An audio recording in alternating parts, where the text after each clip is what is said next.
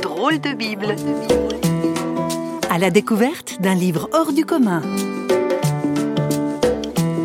Les célébrités, les people comme on dit, sont des gens décidément très sollicités. Jésus-Christ n'est peut-être pas un people comme on l'entend aujourd'hui, mais les gens n'ont pas arrêté de lui poser plein de questions. Oui, ça arrive tout le temps dans la Bible. Par exemple, dans l'évangile de Marc au chapitre 10, il y a un gars qui arrive en courant au moment où Jésus s'apprête à quitter la foule.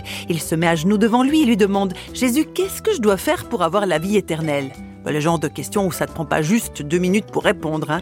Mais Jésus, lui, prend le temps pour le jeune homme. Il lui dit, Tu connais les commandements de Dieu, n'est-ce pas? Ne tue personne, ne commets pas d'adultère, ne vole pas, ne fais pas de mal aux autres, respecte ton père et ta mère. Le gars lui répond, Ouais, c'est bon, j'obéis à tout ça depuis que je suis tout petit. Alors Jésus le regarde avec amour et lui dit, il y a une seule chose qui te manque. Vends tout ce que tu as et donne l'argent aux pauvres. Alors tu auras des richesses auprès de Dieu. Mais quand le gars entend ça, il s'en va tout triste parce qu'il possède beaucoup de choses.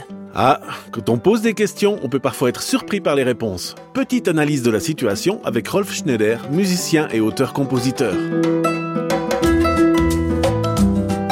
Ce jeune homme vient à Jésus et il lui demande ce qu'il doit faire pour avoir la vie éternelle comme il s'agissait de quelqu'un qui connaissait bien son catéchisme, la réponse du Christ est de lui dire de respecter les commandements de Dieu, ce à quoi ce jeune homme s'empresse de répondre qu'il les pratique depuis sa plus tendre enfance. C'est à ce moment qu'il y a ce regard particulier de Jésus, et qu'il ne s'est pas contenté de le regarder seulement, mais qui lui a manifesté son amour.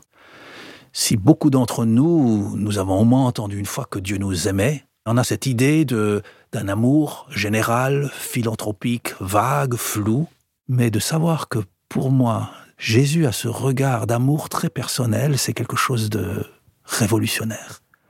Et parce que cet amour est si réel et si absolu, Jésus va demander à ce jeune homme de se dépouiller de ses richesses, parce que c'est la seule chose qui l'empêche d'avoir le véritable amour. Il y a eu beaucoup de sermons sur ce texte de l'Évangile pour fustiger les riches et louer les pauvres. Pour moi, il ne s'agit pas tant de faire le procès des riches, même si l'histoire de l'Église est remplie de scandales à ce sujet. Je connais personnellement des hommes très riches qui s'estiment uniquement gestionnaires de leurs biens. Ils sont très libres et généreux à l'égard de leur fortune. Je connais également des pauvres obnubilés par la richesse. La question n'est donc pas la richesse ou la pauvreté, mais qu'est-ce qui occupe la place centrale dans ma vie? J'aimerais ajouter deux remarques première, c'est que Jésus a un projet 100 fois plus intéressant pour ce jeune homme comme pour moi, si je me donne la peine de lire la suite du récit. Jésus ne va pas lui demander, par idéal, de vendre ce qu'il a et de le donner aux pauvres. Mais il sait que le problème, que son problème, n'est pas tant les richesses qu'il possède, mais plutôt que ces richesses le possèdent lui. Deuxièmement, il ne s'arrête pas là, mais il va lui proposer de devenir son disciple. On peut être riche de tant d'autres choses, riche de son indépendance, de son orgueil, de son succès, de ses connaissances, de son temps. Et au fond, ce sont ces choses-là qui nous possèdent.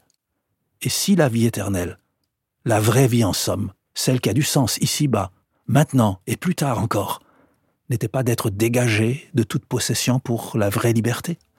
La liberté d'avoir au fond du cœur l'amour de Dieu et de mon prochain, sans calcul et sans restriction.